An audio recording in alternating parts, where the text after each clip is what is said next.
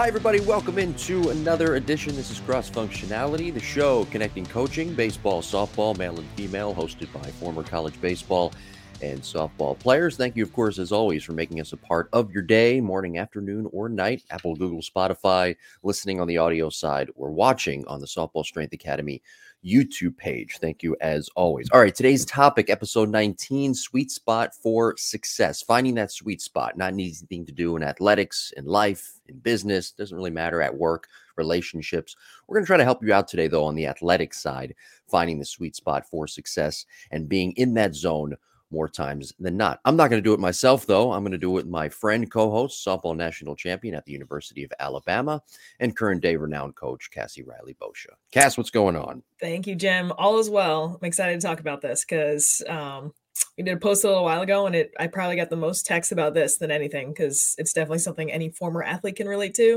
and then probably something a coach sees in their athletes a lot too.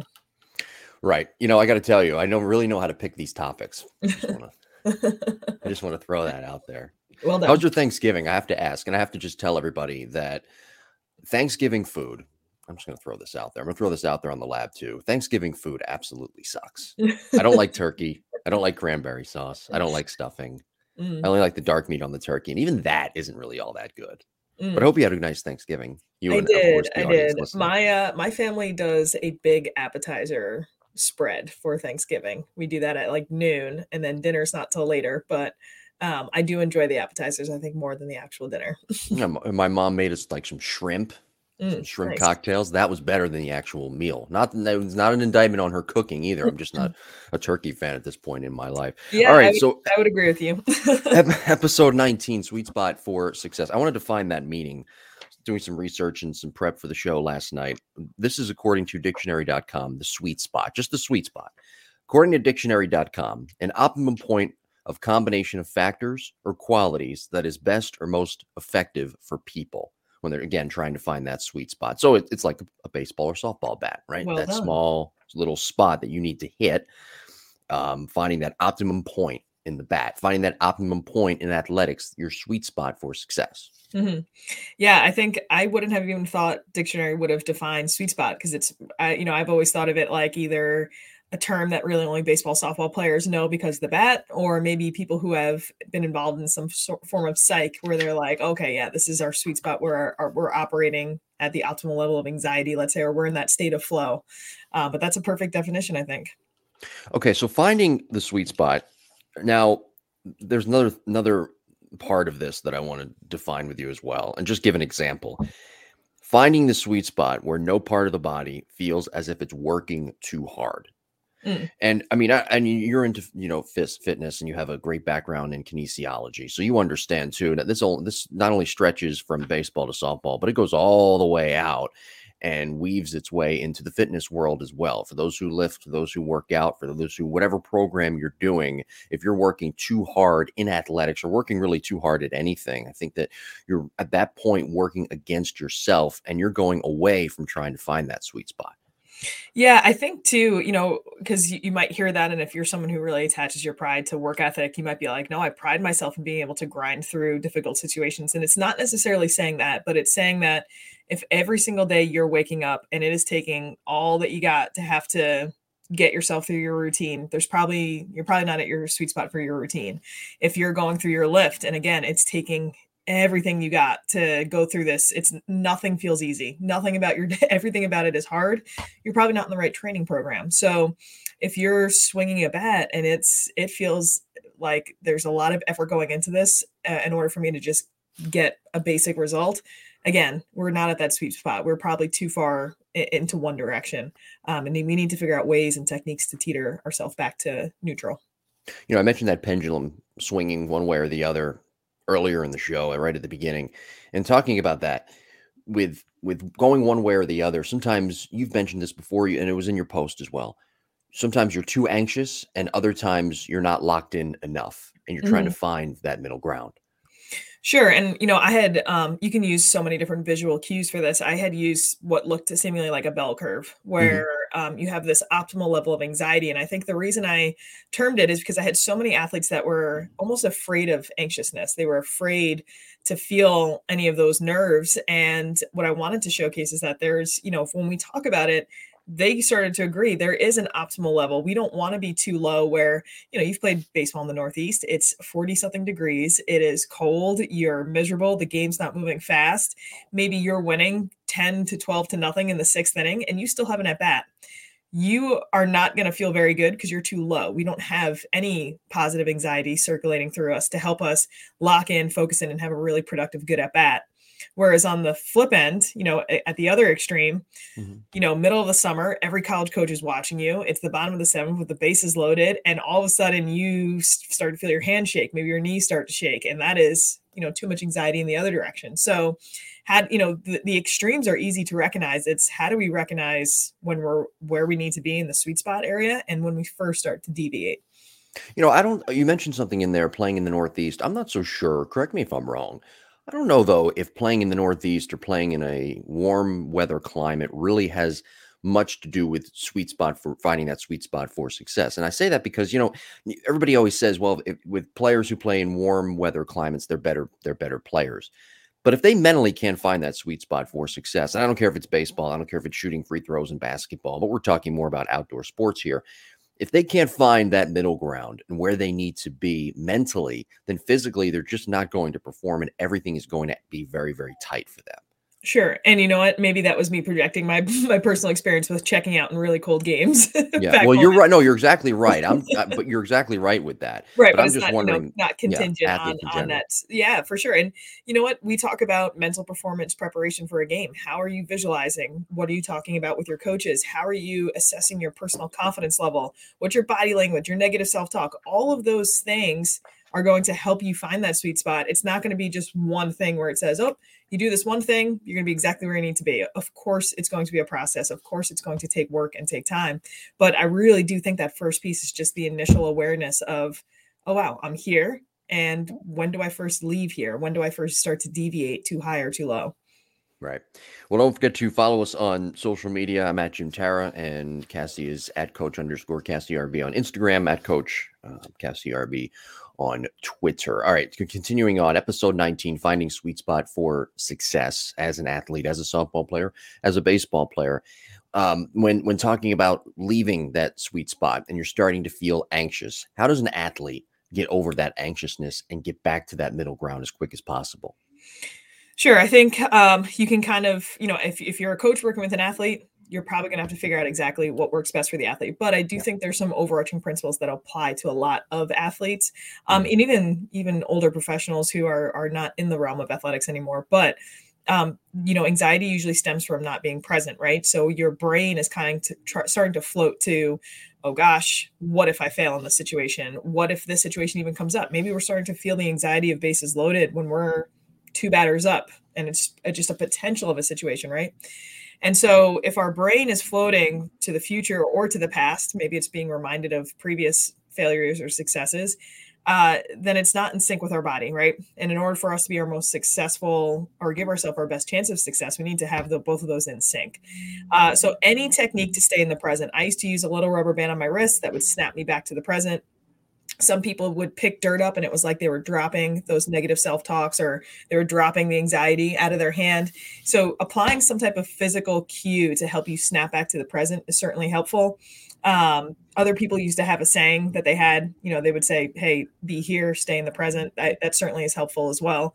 Um, but anything that helps that brain from floating into those what ifs and what have yous and just hey no, no, no. What's the most important thing right now? I need to take a deep breath and do a practice swing. I'm just on deck, you know, just a reminder of where you're at.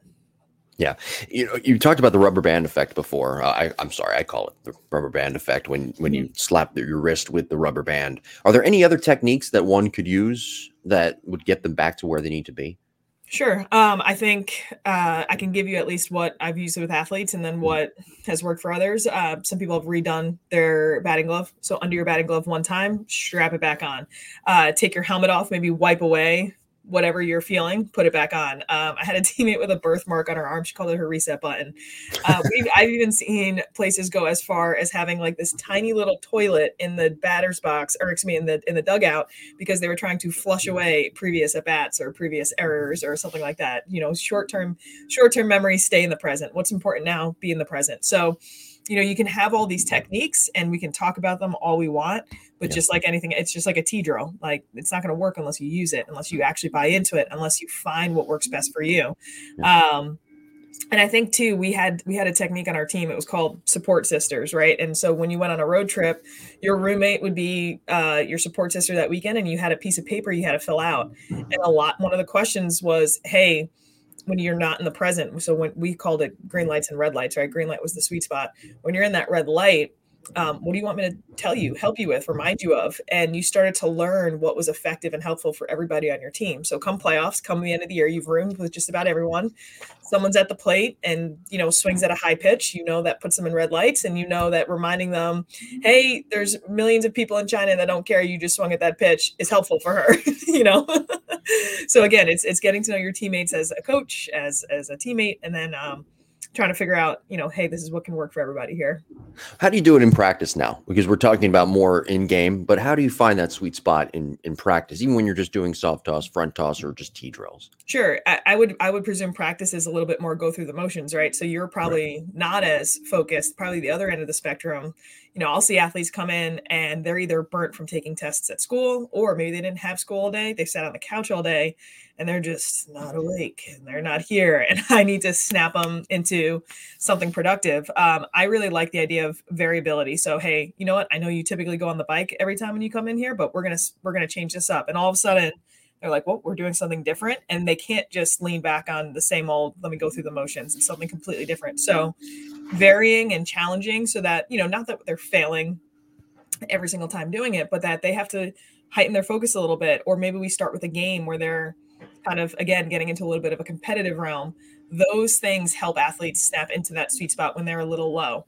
Um, but you know and the and the other breath too we have we have certain environments where we have team training environments. It's the varsity team that's coming to train and there's a freshman who's probably shaking in her boots and we need to work on those techniques we just talked about to calm her back down into her sweet spot you know? So um, you can you can utilize them in a lot of ways but I, I do like to bring people back up is some variance some challenges and some competition so okay what about you mentioned a good point in there with players sometimes they come in and they are just going through the motions they're not there they're there presently they're not there mentally they're mm-hmm. there in mm-hmm. the present not there mentally how do you snap them out of of going through those motions and get them mentally to where they need to be so they can actually get something out of practice because um, it's very prevalent with high school athletes. Mm-hmm. if it's strength training if it's in cage work or just regular practice it, it, happens way more times than really it should quite frankly.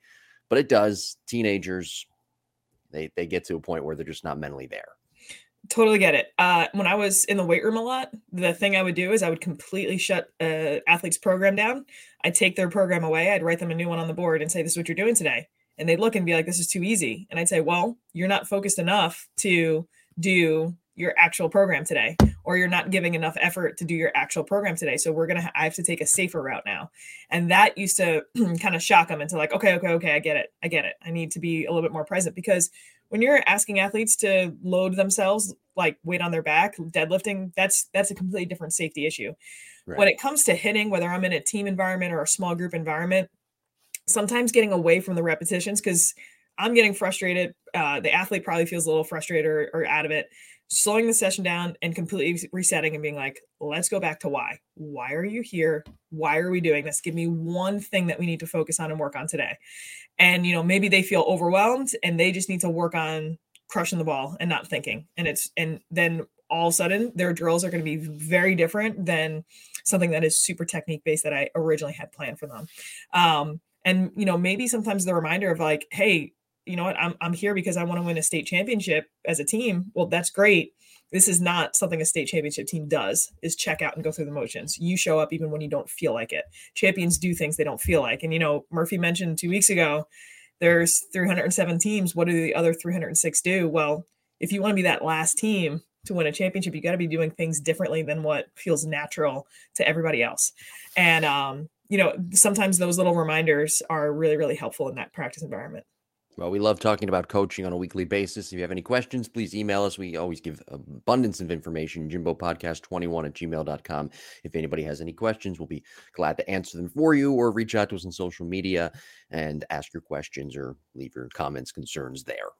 Now, be careful because you may end up in the spam folder on the uh, Gmail account, but nevertheless, email us, jimbopodcast21 at gmail.com. Let's discuss the best steps, Cass, going forward in trying to find that sweet spot for success. You made a list on your post, and there are certain steps that athletes probably should take that would really help them going forward in trying to find that sweet spot for success.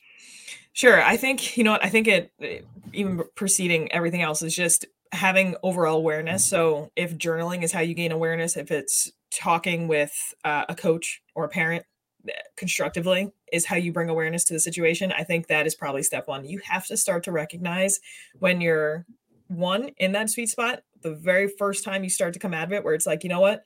I started to think about my next step at when I was on defense. That's when you want to snap your, you know, use your tactics to snap out of it.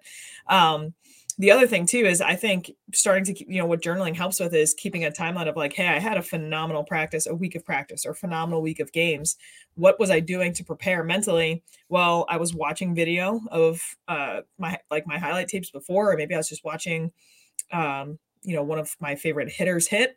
Yeah. I was journaling what I wanted to focus on. I I had a really great support sister. Whatever that may be, you're starting to try to figure out this timeline, this scavenger hunt essentially of of how do I get myself back in that situation.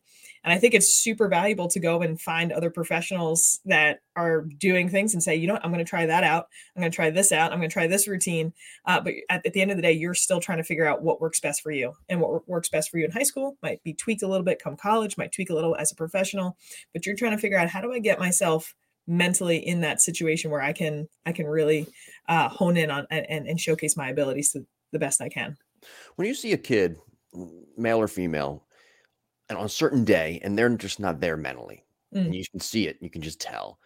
What tactics do you use as a coach? How do you pivot an audible to get that kid, get the most out of that kid that day physically, and help them get better? Sure. I think, you know, sometimes uh, this is where getting to know the athlete is really helpful. Right. Um, you know, I have athletes more times than not that come in talking like that or mm-hmm. acting like this. And, and I know that they have four or five APs, that they struggle with getting the right amount of sleep. So I can kind of start to broach that conversation with them and be like, how are we feeling today? How much sleep did you get? And they know it's coming from a good place. And I, to be honest, this is part of the reason why I love being a private instructor is because they know I'm not asking them this because I'm expecting production out of them on the field. I'm not I'm not anticipating they need to get home runs or doubles. I'm actually just genuinely concerned. Hey, what's going on at home? How's there, how's how's everything going? Um, and to be honest, like, like, sorry to cut you off. It's almost like you're um, as a private coach, you're like their godparent. I can be, yeah, a little bit more of a mentor. Exactly. Right. So yeah. I can exactly the godparents are good. I always just say I'm like I'm like an aunt or uncle. I don't have to be the parent, you know. Yeah. you, you uh, don't have to focus so much on discipline. I can, yeah, I can, and they know again. I'm not, I'm not expecting anything else out of them other than just wanting to know how they're doing. And I hope they can trust that. And I hope a lot, I know there's a lot of coaches in our world that are doing that, but I also know there are other coaches who will look at an athlete in that situation and be like, come on, get your head out of your butt. Like, let's go. You know what I mean? And, and just yeah, a little harsher approach. Uh, I, this generation, especially when you, when you learn and when you read about generational differences, they don't respond or they're not responding as well to the harshness and they are wanting to just be heard or understood or whatever it may be. So I, I just, I guess, meeting them halfway and not being afraid to take maybe half the reps you were planning on taking and talk to that athlete a little bit more. And sure, maybe that's a little bit more of the female approach um, that I have as as a female. I'm probably going to lend to that a little bit more. Um, but that's sometimes the most effective session and and maybe it wasn't that one session that was the most reps, but we've the next four and five we have are so much better because of we slowed it down and talked a little bit more in that first session. now um, we're getting yeah, and now we're going to get into the weeds here uh, because mm-hmm. sometimes there are athletes that are so great and just have superior athletic ability, a, a superior skill set, but they struggle to find that sweet spot for success, and they struggle to do it consistently and it, Mhm. this stretches into multiple coaching sessions multiple games where they're pressing too much or they're tuned out how do you mentally get them into a place where they can find that sweet spot for for success because this is a superior athlete but the confidence is just lacking at that point Sure. And I think, you know, I think you can talk to certain athletes about, hey, you're going to be, your physical game is going to be limited by your mental ceiling, mm-hmm. right? So mm-hmm. we, it doesn't matter how good you are, if we cannot find this area, if we cannot identify it, if we cannot uh, get to it, if we cannot get ourselves out of the extremes and back to it in the middle of a game, right? How quickly can we adjust? Then we're going to just not be able to showcase what we're actually capable of. Now, if you have an athlete who's a little bit less talented, let's say, maybe they are still in that develop- developmental phase and they're in practices and they're seeing, you know, these other hitters hit balls over the fence in, in BP like it's no big deal. The conversation you have with them is, well, look, this can be your un- your your unfair advantage or your your Yeah. like the secret sauce that you can just be so much more mentally equipped that you can actually showcase a, a larger percentage of your talent and outperform some more god gifted athletes, let's say, because that you you just have that mental prowess over them. And I'm sure like someone like a Dustin Pedroia and you know they they're not physically gifted as with height and size, but yet they had you know he's had a phenomenal professional career um probably because he's he's honed in on other skills that have allowed him to to perform super consistently. Well i got one for you and you'll like this one. Jose trevino of the yankees. There you go. Yeah, Yeah. that is exact altuve another you know it's just Right. there's certain athletes that are just not going to be as physically gifted um and you know on, at, at the end of the day sometimes genetics is right king. You you can't Yeah. train yourself to be six four when you're not but like i just said you can you could potentially outperform a six four player when you're only five eight five nine five ten whatever it is uh by just having that mental prowess to be super consistent i think I think the guy who led the Cape Cod League this year, who's on the radar for a bunch of scouts, is about five eight. Nothing, nothing to you know what I mean. He's one Yeah, of the he was, he was the MVP. He was a phenomenal hitter. He remained super consistent. Um, I got to coach him when we were at that Red Sox Yankees uh, scout game, Mhm. and he went 0 for 5 in his first five at bats. It was it was like a 17 inning game, something like that. And uh, he was the exact same leaving the dugout, coming into the dugout before and after every at bat. And he finished his last three at bats with uh, two doubles and a home run. Yeah. So, you know that that to me is like okay, that's somebody who's who is figuring out like my performance is not dictating my mental sweet spot right now, and that's I think super important. you know i forgot to ask you how things went in pittsburgh in bradenton with pittsburgh Yes, that was awesome. how was That the experience it's such a cool experience to be a fly on the wall such a cool Mhm. experience to see how their minor league is really trying to get, get, take away like this hey your hands have to do this and this is exactly what the angle of the bat needs to be and it's more of an implicit learning style. And so much of that organization is driven by the coaches and athletes. Uh, the culture there is is very open. Obviously they're inviting people to come be a fly on the wall and give them feedback on just what i see as a coach and with hitting. Um, but yeah, it's it, very very cool and uh, certainly very neat to see so much of the drills that you know we're doing. So much of the drills or the ways we're trying to implement hitting are are very similar to what's going on at the the professional levels. Yeah. What what what things did they talk about hitting wise that they want to implement, continue to implement with their players? So they have a very you know I always say that we have this unfair advantage as a private facility that we have rehabilitation, strength and conditioning, and skill all under one roof, and they mm-hmm. certainly do too. So as far as what they are able to see in the hitting evaluation, then they report to strength and conditioning, who takes it off the force plate and then says, "Yeah, we're definitely seeing this deficit in the ability to absorb force. So this is how we're designing the strength training program."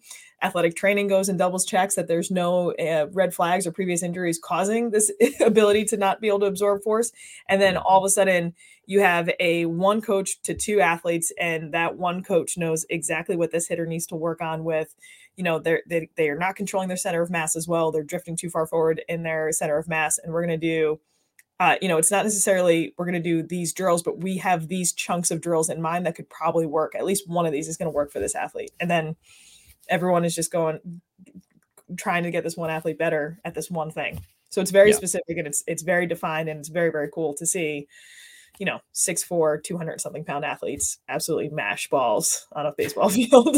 Yeah. Must have been nice too to come down to semi warm weather at that point, right? Yes, it's 60s, 70s, being a t-shirt and shorts outside. I'll take that all day. Yeah. Next week, episode 20 of Cross Functionality, we will be discussing a pretty simple topic preparing for games, the proper way to prepare physically, proper way to prepare mentally for games. Baseball, softball doesn't really matter, but that's our topic next week. Episode 20 preparing for games. I think I hit on everything today that we need to, finding the sweet spot yeah, for success. Shoot, I was taking notes this morning on it and thinking about it. It's, it's honestly, it's you know, another thing I learned from the Pirates because I was expecting to go there and ask all these questions and get really definitive answers. There's never going to be that in coaching, and especially with hitting, it's there's so much variability, so much uh, adjustability, so much. Hey, it's it's going to depend on the athlete, and it might depend on the day what works for them, and it might depend on athlete to athlete what works. But as a coach, that's part of the fun is to continue to try, continue to get to know your athlete, and continue yeah. to figure out what's going to help them perform at their best. Yeah. All right. So that's next week, episode 20, preparing for games. Be sure to subscribe to the podcast, watch the show on YouTube, Softball Strength Academy YouTube page, and we will talk to you all next week.